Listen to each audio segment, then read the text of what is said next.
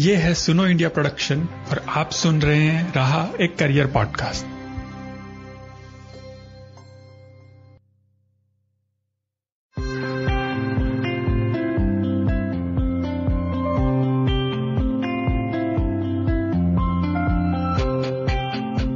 नमस्कार, मैं तरुण निर्वाण, आपका स्वागत करता हूँ रहा एक करियर पॉडकास्ट में।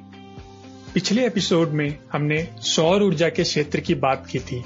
और इस एपिसोड में हम इसी कड़ी को जारी रखते हुए एक ऐसे शख्स से बात करेंगे, जिसने लकीर के फकीर न बन के अपने लिए एक अलग राह चुनी।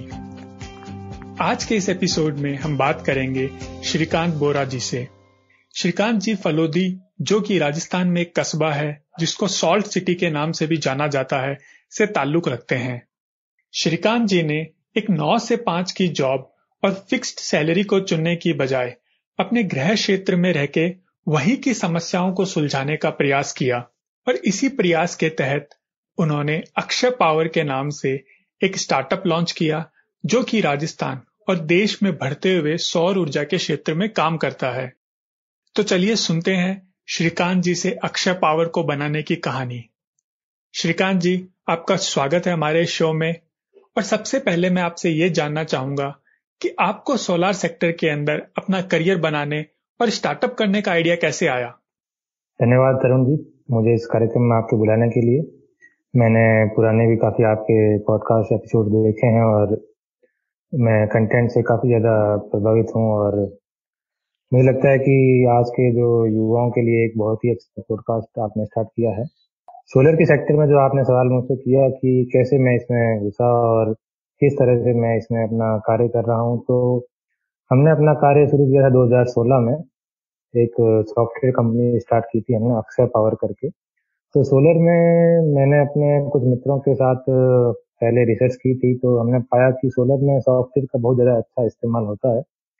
एक सोलर प्लांट को मॉनिटर करने से लेकर उसके दिनचर्या के सारे कार्य जो एक सॉफ्टवेयर टीम करती है ऑन फ़ील्ड जो टेक्नीशियन करते हैं सिक्योरिटी पर्सनल करते हैं तो बहुत सारे कार्य होते हैं जो सॉफ्टवेयर के माध्यम से होते हैं।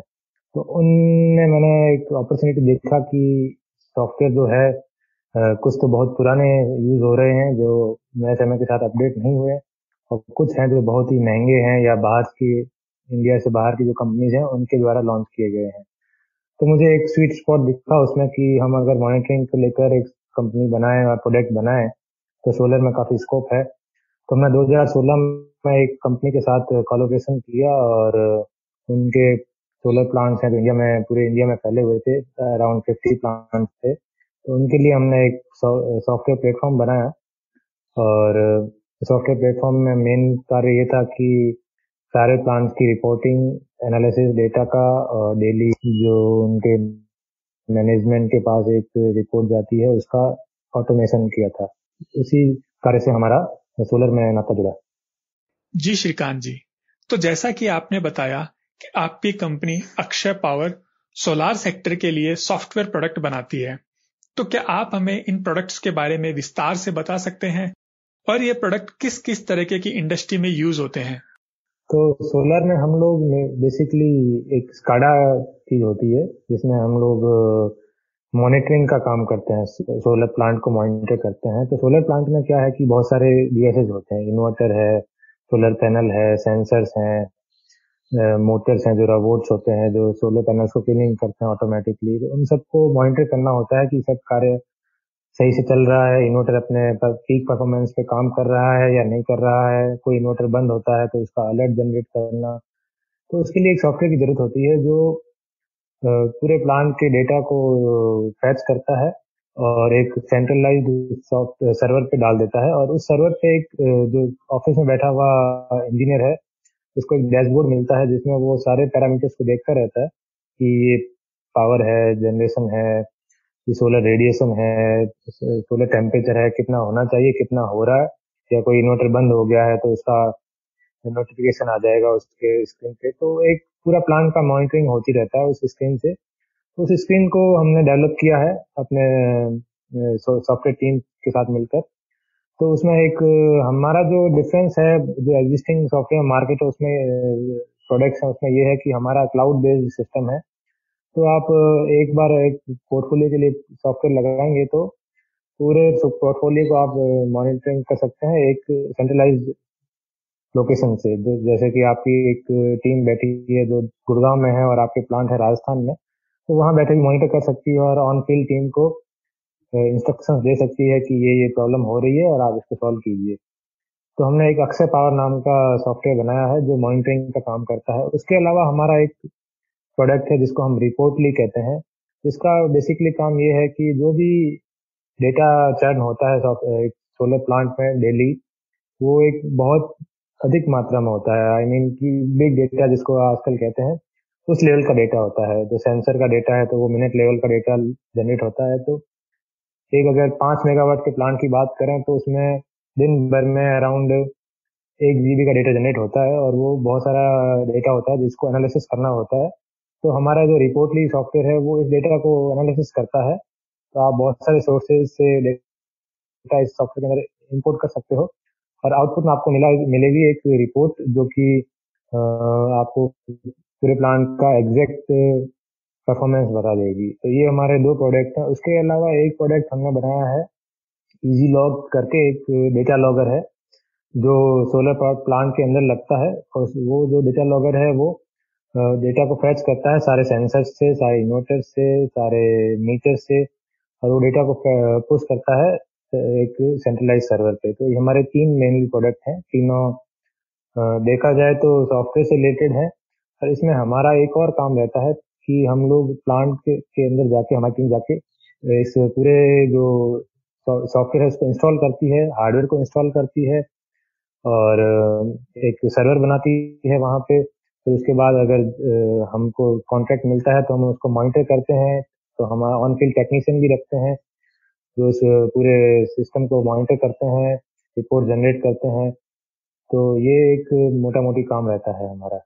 आपके स्टार्टअप में किस किस तरह के प्रोफ़ाइल के लोग काम करते हैं? क्या ये सारे computer programming and software development के फ़ील्ड से आते हैं? या फिर और भी अलग अलग प्रोफ़ाइल के लोग काम करते हैं? तो अगर मैं सोलर इंडस्ट्री की बात करूँ या हमारी कंपनी की बात करूँ तो हमारे कंपनी में हम पहले तो इंजीनियर्स हैं हमारे पास उसके अलावा आईटीआई होल्डर हैं और पॉलिटेक्निक डिप्लोमा होल्डर्स हैं, जो कि ऑन फ़ील्ड काम करते हैं टेक्नीशियन जिसको हम लोग कहते हैं। तो उनका काम रहता है कि स्काडा को सेटअप करना स्काडा को मॉनिटर करना। या इन्वर्टर है तो इन्वर्टर के लिए हम लोग अगर किसी कंपनी के साथ हमारा टाइप है कि हम इनके इन्वर्टर्स के ऑपरेशन एंड मेंटेनेंस को भी मैनेज करेंगे तो हम लोग आईटीआई में उन बंदों को साइट पे बेचते हैं, जिन्होंने आईटीआई की हुई है इलेक्ट्रिकल में या इलेक्ट्रॉनिक्स में या मैकेनिकल में। तो हमारे पास वो भी एक टीम है, जो ऑन फ़ील्ड जाके इन्वर्टर्स को चेक करती है, उनका प्रिवेंटिव मेंटेनेंस करती है। हमारे पास इसके अलावा मैनेजमेंट के बंदे हैं, जो पूरे प्लांट को मैनेज करते हैं पोर्टफोलियो को मैनेज कर सकते हैं आपके। उसके अलावा हमारे पास दो बंदे ऐसे हैं, जो आजकल जो चल रहा है आर्टिफिशियल इंटेलिजेंस या मशीन लर्निंग कह दो। तो उसको लेकर हमारे पास एमएससी के बंदे हैं जिन्होंने स्टेटिस्टिक्स में एमएससी की हुई है। तो वो लोग बिग डेटा का जो हम लोग कहते हैं, उसको एनालिसिस करते हैं। उसके अंदर रिपोर्टिंग कर, बनाते हैं रिपोर्ट्स बनाते हैं और जो हम लोग मंथली या वीकली भेजते हैं, हमारे क्लाइंट्स को, जिनको एक डिटेल्ड एनालिसिस करना होता है पूरे पोर्टफोलियो को। इसके अलावा हमारे पास बहुत सारे कॉन्ट्रैक्ट पे काम आते हैं तो हम लोग कॉन्ट्रैक्ट के लिए हायर करते हैं जो सिक्योरिटी के बंदे हैं। तो हम लोग क्या कर रहे हैं कि सिक्योरिटी का भी काम कर रहे हैं, जो प्लांट को मैनेज करता है पूरा। तो इसको लेकर हमने एक पूरा अलग से टीम बनाई हुई है, जो ये सिक्योरिटी वाला काम देखता है। तो ये हमारा मेनली प्रोफ़ाइल है। चूँकि सोलार सेक्टर भारत में एक बहुत ही नया सेक्टर है। तो अगर हम प्रॉफिटेबिलिटी यानी मुनाफे की बात करें तो आपके अनुभव के अनुसार क्या ये बाकी आईटी या ई कॉमर्स सेक्टर के स्टार्टअप की तुलना में कैसा है? हाँ तो देखिए कि दो तरह के स्टार्टअप होते हैं। एक तो है जो कंज्यूमर फेसिंग है, एक है बी टू बी तो जो कंज्यूमर फेसिंग है, उसमें ई कॉमर्स आएगा या फिर सोशल मीडिया का प्रोडक्ट आएगा या फिर कोई जो सर्विसेज़ प्रोवाइड कर रहा है सीधा कंज्यूमर को। और दूसरा है जो बी टू बी जो बिज़नेस बिज़नेस को सर्विसेज़ प्रोवाइड कर रहा है। तो हम, हमारा जो मेनली टारगेट है वो बी टू बी कस्टमर्स को है। जो हमारे जो कस्टमर्स हैं, उनमें क्लाइंट्स जो है, वो बड़े बड़े कंपनीज़ हैं जो मेगावाट लेवल के स्केल के सोलर प्लांट्स लगाते हैं एज ए इन्वेस्टमेंट भी और एज ए मेन प्रोडक्ट भी। तो जो आपका प्रॉफिटेबिलिटी का अगर अपन देखें तो बहुत ही डिफरेंट रहेगा एक ई कॉमर्स कंपनी से। और एक हमारे जैसे कंपनी को लेकर। तो अभी जैसे ई कॉमर्स की बात करते हैं तो इंडिया में जो ई कॉमर्स सेक्टर है, वो बेसिकली इन्वेस्टमेंट पे चल रहा है। तो अगर आप एज ए कंपनी लॉन्च करते हैं तो आपको इन्वेस्टमेंट चाहिए होगा। उसके बाद आप धीरे धीरे प्रॉफिटेबिलिटी बनाएँगे प्रोडक्ट को स्केल करेंगे। आपका ये रहेगा कि यूज़र ज़्यादा है और नंबर्स आपके उस लेवल पे बढ़े। और फिर एक दिन आप या तो इन्वेस्टमेंट और लेंगे, या फिर ऐसा हो सकता है कि आप किसी और कंपनी द्वारा एक्वायर हो जाए।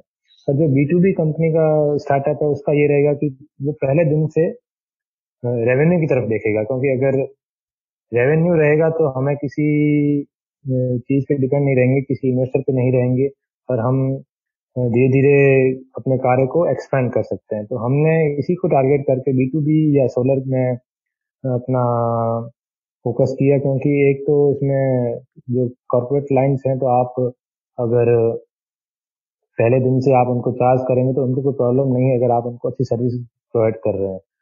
तो ये डिफरेंस मेनली रहता है अगर कोई बंदा स्टार्टअप करता है बी टू बी सेक्टर में, जैसे कि हम अभी कर रहे हैं सोलर में तो उसमें आपको पहले दिन से रेवेन्यू जनरेट कर सकते हैं आप और उस रेवेन्यू को आप यूज़ करके अपने प्रोडक्ट को, अपनी टीम को आगे बढ़ा सकते हैं और तो हो सकता है कि रेवेन्यू नंबर्स में कम लगे पर वो ऐसा रहेगा कि आप एक कांस्टेंट रेवेन्यू रहेगा और उसको आप स्केल कर सकते हैं। क्योंकि अगर आप, हम लोग जैसे चार्ज करते हैं अपने क्लाइंट्स को तो मंथली बेसिस पे करते हैं और एक वन टाइम फ़ीस भी लेते हैं। तो हमें ये आइडिया रहता है कि हमारा मंथली इनकम मंथली रेवेन्यू क्या होगा नेक्स्ट मंथ क्या होगा, उसके अगले मंथ क्या होगा, और उसको हम कैसे स्केल कर सकते हैं।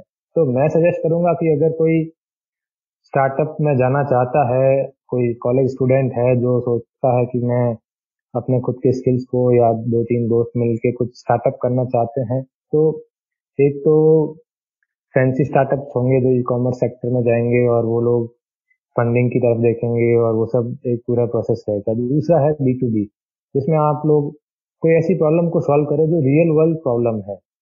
क्योंकि जब मैंने स्टार्ट किया था कॉलेज से निकल के तो मेरा भी ये था कि मैं कोई ऐसा स्टार्टअप करूँ जो बहुत ही अच्छी फंडिंग लेगा रेवेन्यू यूज़र्स जनरेट होंगे और वो सब रहेगा। तो फिर धीरे धीरे मुझे रियलाइज़ हुआ कि मैं ऐसा क्या कर रहा हूँ जिससे मैं कुछ इस वर्ल्ड में एक डिफरेंस क्रिएट कर रहा हूँ या जिससे मेरे सॉफ्टवेयर की कुछ, जो कोई रियल वर्ल्ड प्रॉब्लम को सॉल्व कर रहा है। तो वो एक मेरे लिए बहुत बड़ा टर्निंग पॉइंट था मेरी थिंकिंग के लिए भी कि एज ए डेवलपर या एज ए एंटरप्रेन्योर आप एक ऐसा काम करें जो रियल वर्ल्ड में कोई वैल्यू क्रिएट करता है तो आई थिंक कि अगर सोलर में आप कार्य करते हैं तो सोलर एक तो क्योंकि अभी हम रिन्यूएबल एनर्जी की बात करते हैं, या फिर पॉल्यूशन की बात करते हैं फोसल फ्यूल्स की बात करते हैं एनवायरमेंट की बात करते हैं तो सोलर एक ऐसी चीज़ है जो हमारे पूरे अर्थ को सेव कर सकता है, हमारे अर्थ के एनवायरनमेंट को बचाने में एक बहुत बड़ा फैक्टर भी है ये, क्योंकि जितना ज़्यादा रिन्यूएबल एनर्जी यूज़ होगा, उतना हमारे लिए कोल या पेट्रोलियम प्रोडक्ट्स को कम यूज़ होगा इंडिया में। तो आई वुड सजेस्ट कि कोई अगर स्टार्टअप करना चाहता है तो सोलर सेक्टर में बहुत ज़्यादा स्कोप है। तो जैसे हम अभी काम कर रहे हैं सिर्फ़ सॉफ्टवेयर को लेकर। तो सॉफ्टवेयर तो एक पार्ट है। उसके अलावा सोलर में बहुत सारी कंपनी काम करती हैं। जैसे एक कंपनी जिसे हम ईपीसी e कंपनी कहते हैं। उसका कार्य रहता है कि वो प्लांट को लगाएगा, किसी एक खाली जगह को प्लांट में कन्वर्ट करना है तो उसके लिए ईपीसी e कंपनी काम करती है, जो सोलर मॉड्यूल्स लगाएगी इन्वर्टर्स लगाएगी, सारे सेंसर्स लगाएगी कनेक्शन करेगी ट्रांसफार्मर लगाएगी, पूरे प्लांट के के साथ वो पूरा प्लांट लगाएगी। तो उसको कहते हैं ईपीसी e कंपनी उस ईपीसी कार्य में भी बहुत सारे छोटे छोटे कॉन्ट्रैक्टर्स होते हैं छोटे छोटे कंपनीज़ होती हैं, जो सब सेक्शन में काम करते हैं। जैसे एक कंपनी काम है सिर्फ़ मॉड्यूल का स्ट्रक्चर बनाना। क्योंकि मॉड्यूल स्ट्रक्चर भी क्या है, बहुत तरह के आते हैं। उसमें भी बहुत सारा इनोवेशन हो रहा है और होने की अभी भी गुंजाइश है, क्योंकि मॉड्यूल स्ट्रक्चर वो ही चीज़ है जिस पे पूरा सोलर प्लांट टिका हुआ है। तो कुछ लोगों ने पहले एक फिक्स मॉड्यूल स्ट्रक्चर बनाए, फिर कुछ कंपनीज़ ने कहा कि अगर फिक्स रहेगा तो अगर सोलर सीज़न के साथ चेंज होगा तो जनरेशन इतना अच्छा नहीं होगा। तो लोगों ने फिर ऐसे मॉड्यूल स्ट्रक्चर बनाए जो मूवेबल हो जैसे समय सीज़न के साथ उसको टिल्ट कर सकते हो। फिर ऐसे भी आ गए हैं स्ट्रक्चर जो डेली मूव होते रहते हैं, जिसके अंदर एक मोटर लगी हुई है और वो मूव करता रहता है। तो ये एक पूरी कंपनी है जो सिर्फ़ मॉड्यूल स्ट्रक्चर बनाती है। तो उसके अलावा जैसे अभी क्या हो रहा है कि सोलर प्लांट्स बहुत ज़्यादा लग रहे हैं। तो उनको सोलर प्लांट्स में एक प्रॉब्लम आती है क्लीनिंग की। सोलर मॉड्यूल अगर क्लीन करना है तो आपको वाटर से क्लीन करना पड़ेगा तो वो भी एक वेस्टेज ऑफ़ वाटर है। तो कुछ बाहर की कंपनीज़ ने इसराइल की और यूएससी कंपनीज़ ने इनोवेशन किया और उन्होंने ऐसे रोबोट्स बनाए हैं जो मॉड्यूल के स्ट्रक्चर पे लग जाते हैं मॉड्यूल के ऊपर लग जाते हैं और वो दिन भर घूमते रहते हैं, उनको रोबोट्स कहते हैं और वो क्लीन करते रहते हैं ऑटोमेटिक उस पर्टिकुलर प्रॉब्लम को भी अभी तक पूरा कोई सॉल्व नहीं कर पाया है। उसमें भी एक, कोई स्टार्टअप करना चाहता है जो इलेक्ट्रॉनिक्स का बंदा है तो वो इस प्रॉब्लम को देख सकता है कि कैसे हम एक ऐसा रोबोट बनाए जो मॉड्यूल क्लीनिंग को ऑटोमेटिक कर सके और विदाउट वाटर कर सके और एफिशिएंट हो। तो ये भी एक प्रॉब्लम है, इस पर भी कंपनीज़ काम कर रही है। इसके अलावा इन्वर्टर्स की काम, बहुत सारी कंपनीज़ हैं तो इन्वर्टर में बहुत सारी मेंटेनेंस की ज़रूरत पड़ती है, बहुत सारे स्पेयर पार्ट्स लगते हैं तो उसके लिए अलग कंपनीज़ बनी हुई है। उसके अलावा सोलर में ऐसी कंपनीज़ भी हैं जो सिर्फ़ पोर्टफोलियो को मैनेज करती हैं। जैसे सोलर में क्या हो रहा है कि अभी बहुत सारे प्लांट्स हैं जो कोई दूसरी कंपनी एक्वायर कर रही है और कोई कंपनी बेच रही है तो बहुत सारे ऐसे कंपनी लोग जो ट्रेडिंग का काम करते हैं तो वो लोग, अभी कुछ स्टार्टअप भी ऐसे बने हैं जो ऑनलाइन प्लेटफॉर्म बना रहे हैं जिसपे आप एग्जिस्टिंग सोलर प्लांट को खरीद सकते हैं, अपने पोर्टफोलियो में ऐड कर सकते हैं और बेच सकते हैं। तो इस तरह के इनोवेशन सोलर में हो रहे हैं। तो ये कुछ सेक्टर्स हैं जो सोलर में। उसके अलावा, अगर आप इंजीनियरिंग कर रहे हैं तो इंजीनियरिंग में सॉफ्टवेयर इंजीनियर्स हो इलेक्ट्रॉनिक्स इंजीनियर हो, इलेक्ट्रिकल इंजीनियर हो तो सबके लिए सोलर में स्कोप है और उसके अलावा अगर आप आईटीआई होल्डर हैं, पॉलिटेक्निक डिप्लोमा होल्डर हैं तो आपके पास अपॉर्चुनिटीज़ बहुत ज़्यादा हैं क्योंकि इंडिया में सोलर सेक्टर जो है वो सबसे फास्ट ग्रोइंग सेक्टर है और इसमें जो अभी गवर्नमेंट ने टारगेट दिया था कि हम लोग 2020 2022 तक 30 गीगावाट तक इंस्टॉल करेंगे। पर वो टारगेट जो है, वो चार साल पहले ही पूरा हो गया। अभी इंडिया ने थर्टी वन गीगावाट इंस्टॉल कर लिया है। तो अभी टारगेट और बढ़ा दिया गया है। तो इसका मतलब ये है कि ये सेक्टर आगे आने वाले दस सालों तक इसी स्पीड से बढ़ने वाला है। तो कोई अगर स्टार्टअप करना चाहता है, कोई जॉब ढूंढ रहा है तो आई थिंक सोलर सेक्टर में बहुत ज़्यादा स्कोप है। प्लस ग्रोथ की संभावनाएँ बहुत ज़्यादा है। वर्तमान में सोलार सेक्टर के अंदर जॉब्स या एंटरप्रेन्योरशिप का भविष्य कैसा है? और क्या हमारी केंद्र या राज्य सरकार भी इसमें कोई सहायता करती है?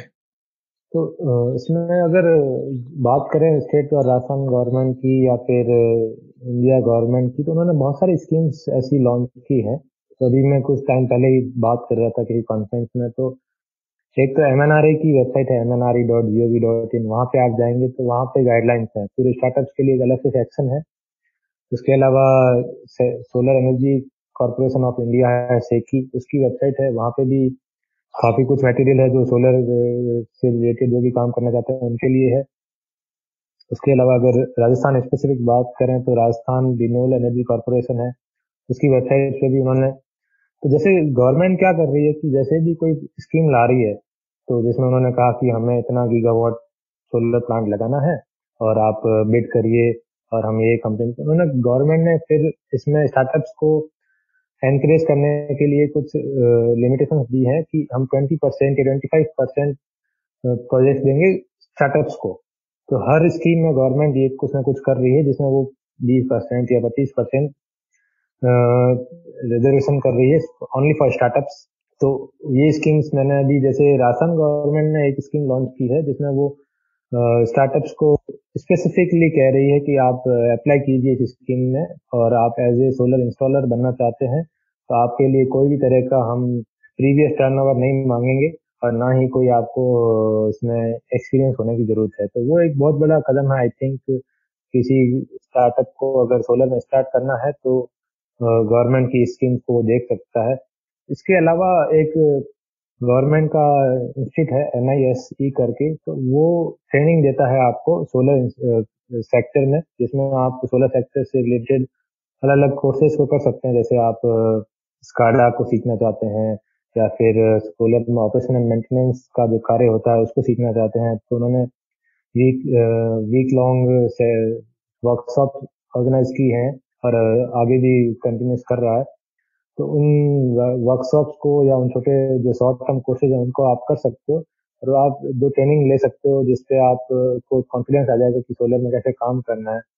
तो बहुत सारी स्कीम्स हैं जिसमें गवर्नमेंट ने स्पेसिफिकली गाइडलाइंस दी हैं कि स्टार्टअप अगर है तो आपको कोई तरह का टर्नओवर या फिर कोई सिक्योरिटी मनी नहीं जमा करानी पड़ेगी। तो ये एक बहुत बड़ा कदम रहेगा जिससे स्टार्टअप्स को मदद मिलेगी सोलर सेक्टर में स्टार्ट करने के लिए। इस सेक्टर में काम करने के लिए आपको सबसे ज़्यादा क्या मोटिवेट करता है? आपका पैशन या मुनाफा, या फिर दोनों ही? तो आई थिंक सबसे पहले जो मैंने पहले ही बात कही कि एक तो सबसे बड़ी बात यह है कि आप रियल वर्ल्ड प्रॉब्लम को सॉल्व कर रहे हो। आप ऑन फ़ील्ड जो टीम है, उनको कुछ ऐसी चीज़ दे रहे हो जिससे उनका काम आसान हो। दूसरा, आप सोलर सेक्टर में काम कर रहे हो तो मतलब आप एनवायरमेंट के लिए काम कर रहे हो। जितना सोलर सेक्टर एफिशिएंट होगा, उतना तेज़ी से बढ़ेगा। उतना ये मतलब है कि कोल वाले जो सोलर कोल वाले जो इलेक्ट्रिक प्लांट्स हैं, ये बंद होंगे। जो नॉन रिन्यूएबल एनर्जी से जो एनर्जी जनरेट होती है, उनका जनरेशन कम होगा। तो ओवरऑल एक पॉजिटिव इम्पैक्ट पड़ेगा हमारे एनवायरमेंट पे। तो सोलर सेक्टर में अगर काम मैं कर रहा हूँ तो सबसे बड़ा सेटिस्फेक्शन ये है कि मैं एनवायरमेंट के लिए काम कर रहा हूँ प्लस रियल वर्ल्ड प्रॉब्लम को सॉल्व कर रहा हूँ। उसके अलावा क्योंकि मैं एक बी टू बी सेक्टर में काम कर रहा हूँ तो मेरे लिए सेटिस्फेक्शन ये है कि मैं रेवेन्यू जनरेटिंग एक कंपनी चला रहा हूँ, जो सिर्फ़ नंबर्स पे काम नहीं कर रही है, बल्कि वो रेवेन्यू जनरेट कर रही है और अपने नीचे एम्प्लॉयज़ हैं, उनको एम्प्लॉयमेंट दे रही है और एक सेटिस्फेक्शन है उनकी लाइफ में भी। तो सोलर सेक्टर में दोनों मेरे लिए मोटिवेशन है। एक तो ये कि मैं एनवायरमेंट के लिए काम कर रहा हूँ, दूसरा मैं रियल वर्ल्ड प्रॉब्लम को सॉल्व कर रहा हूँ और उसके अलावा मैं एक रेवेन्यू जनरेटिंग स्टार्टअप कर रहा हूँ। हम लोग सॉफ्टवेयर की बात करते थे इंडिया में सॉफ्टवेयर बहुत सॉफ्टवेयर इंजीनियर्स बहुत हैं इंजीनियर्स बहुत हैं, पर अगर स्टार्टअप्स देखें या प्रोडक्ट देखें जो बी टू बी कंपनीज़ के लिए काम कर रहे हैं और जो जो बाहर के जो फॉरेन प्लेयर्स हैं, उनको हटा के अपना प्रोडक्ट लगवा रहे हैं तो ऐसे कंपनीज़ बहुत कम है। तो ये मेरे लिए एक मोटिवेशन है कि मैं कंपीट कर रहा हूँ फॉरेन कंपनीज़ से और उस लेवल के फीचर्स मैं इंडियन कंपनीज़ को दे रहा हूँ और इंडियन रेट पे दे रहा हूँ। तो ये मेरे लिए सबसे बड़ा मोटिवेशन है इस फ़ील्ड में काम करने के लिए। और अंत में श्रीकांत जी मैं आपसे पूछना चाहता हूँ कि जब स्टूडेंट कॉलेज से पास आउट होते हैं तो उनके मन में एक दुविधा रहती है कि क्या वो एक जॉब करने के लिए अप्लाई करें या फिर अपना स्टार्टअप करें? तो आपके अनुसार उन्हें कौन सी राह चुननी चाहिए? ये बहुत ही अच्छा सवाल है कि क्या करना चाहिए कॉलेज के बाद में या कॉलेज के टाइम में जब फाइनल ईयर में आप सोच रहे हैं कि आप स्टार्टअप करना चाहेंगे या नहीं चाहेंगे। तो मेरे ख्याल से अभी जब मैं हिंडसाइट में देखता हूँ तो मुझे लगता है कि स्टार्टअप करने का जो भी आपका डिसीज़न है वो स्टार्टअप करने के लिए नहीं होना चाहिए। वो ये होना चाहिए कि आपको कोई प्रॉब्लम सॉल्व करने को दिख रही है कि ये प्रॉब्लम है, इसको मैं सॉल्व करना चाहता हूँ, इसके लिए मैं कुछ करना चाहूँगा तो ये स्टार्टअप में कन्वर्ट हो जाएगा। मतलब आप ऐसी कोई चीज़ कर रहे हो, जो कोई प्रॉब्लम को सॉल्व कर रहा है तो फिर वो स्टार्टअप बन गया है। सर नॉर्मली क्या होता है कि हम, क्योंकि इतना डीप में सोच नहीं पाते उस समय तो हम सोचते हैं कि हमें स्टार्टअप करना है तो अब हम क्या करें? तो फिर हम प्रॉब्लम्स को ढूंढते हैं। और फिर वो प्रॉब्लम्स हम बनाते हैं, कुछ ऐसे होता है कि वो प्रॉब्लम होती नहीं है, फिर भी हम बना लेते हैं। तो मेरा सजेशन ये है कि अगर आप फाइनल ईयर में हो तो आप रियल वर्ल्ड प्रॉब्लम्स को देखो अपने आसपास कोई ऐसी प्रॉब्लम आपको लगे जो आपको, जिसको फिर आपको देखने के बाद नींद ना आए रात को और आपको लगे कि नहीं, मुझे ये प्रॉब्लम सॉल्व करनी ही करनी है।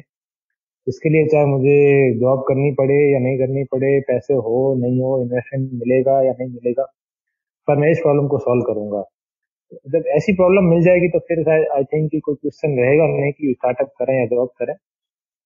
जब तक तो ऐसी प्रॉब्लम ना मिले तो आई वुड सजेस्ट कि आप किसी ऐसे स्टार्टअप में या ऐसी कंपनी में काम कर सकते हैं, जो कुछ अच्छा काम कर रही है और उसमें आपको सीखने को मिल रहा है और फिर उसके बाद जब आप इतने स्किल्स आपके अंदर आ जाएँ कि आप स्टार्टअप कर सकते हैं या आपको ऐसी कोई रियल प्रॉब्लम मिल जाए तो फिर आप अपना स्टार्टअप लॉन्च कर सकते हैं। एक तरीका ये है, जो मैं, मेरे को अभी हिंडसाइट में लग रहा है कि बेटर है, पर कुछ प्रॉब्लम्स ऐसी भी होती हैं जो इसको सॉल्व करने के लिए स्टार्टअप करेंगे पर बाद में आप उसको जब करते हैं तो आपको ये आइडिया लगता है कि ये शायद हमारे से सॉल्व नहीं होगी या फिर ये रियल प्रॉब्लम नहीं है। तो उस केस में भी आपको इतना नहीं सोचना चाहिए कि हमने कुछ गलत काम कर लिया या फिर हमारा स्टार्टअप नहीं चला या फिर अब हम क्या करें। तो आई थिंक वो एक लर्निंग एक्सपीरियंस होता है आपके लिए कि आप कुछ करते हो, उसमें कुछ फेल हो जाते हो, फिर आप कुछ नया करते हो, फिर उसमें कुछ सक्सेस मिलती है क्योंकि आपने जो पहले गलतियाँ की थी वो नहीं करी है। ऐसे करते करते आप कुछ ऐसा बना देते हो जो इम्पैक्ट डालता है पूरे वर्ल्ड पे और आपकी लाइफ में भी। तो अगर जो पर्टिकुलर हम सोलर इंडस्ट्री की बात करें कि इसमें स्टार्टअप करना चाहिए या नहीं करना चाहिए तो आई वुड सजेस्ट कि आप किसी भी इंडस्ट्री में जाने से पहले उसके बारे में जान लो। तो एटलीस्ट कोई इंटर्नशिप कर लो उस इंडस्ट्री में छह महीने की या तीन महीने की इंटर्नशिप कर लो। जिससे आपको उसकी पूरी प्रॉब्लम्स को देख लोगे और आपको लगेगा कि हाँ अब कोई ऐसी प्रॉब्लम है जिसको मैं सॉल्व कर सकता हूँ एज ए प्रोडक्ट तो फिर आप उसको लॉन्च करो। तो ये एक बेटर अप्रोच है।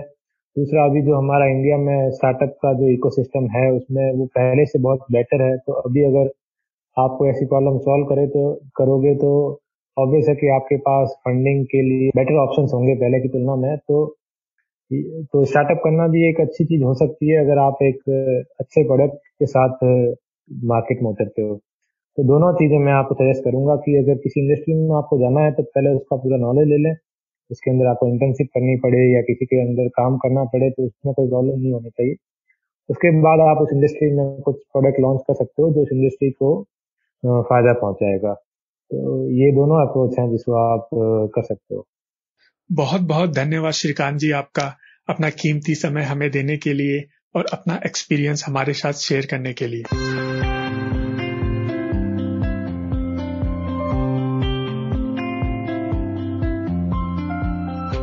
हमारे इस पॉडकास्ट को सुनने के लिए आप हमारी वेबसाइट पे विज़िट कर सकते हैं www.sunoindia.in इसके अलावा आप कोई भी पॉडकास्ट ऐप जैसे Google podcast Spotify Castbox या कोई भी अन्य ऐप डाउनलोड कर सकते हैं।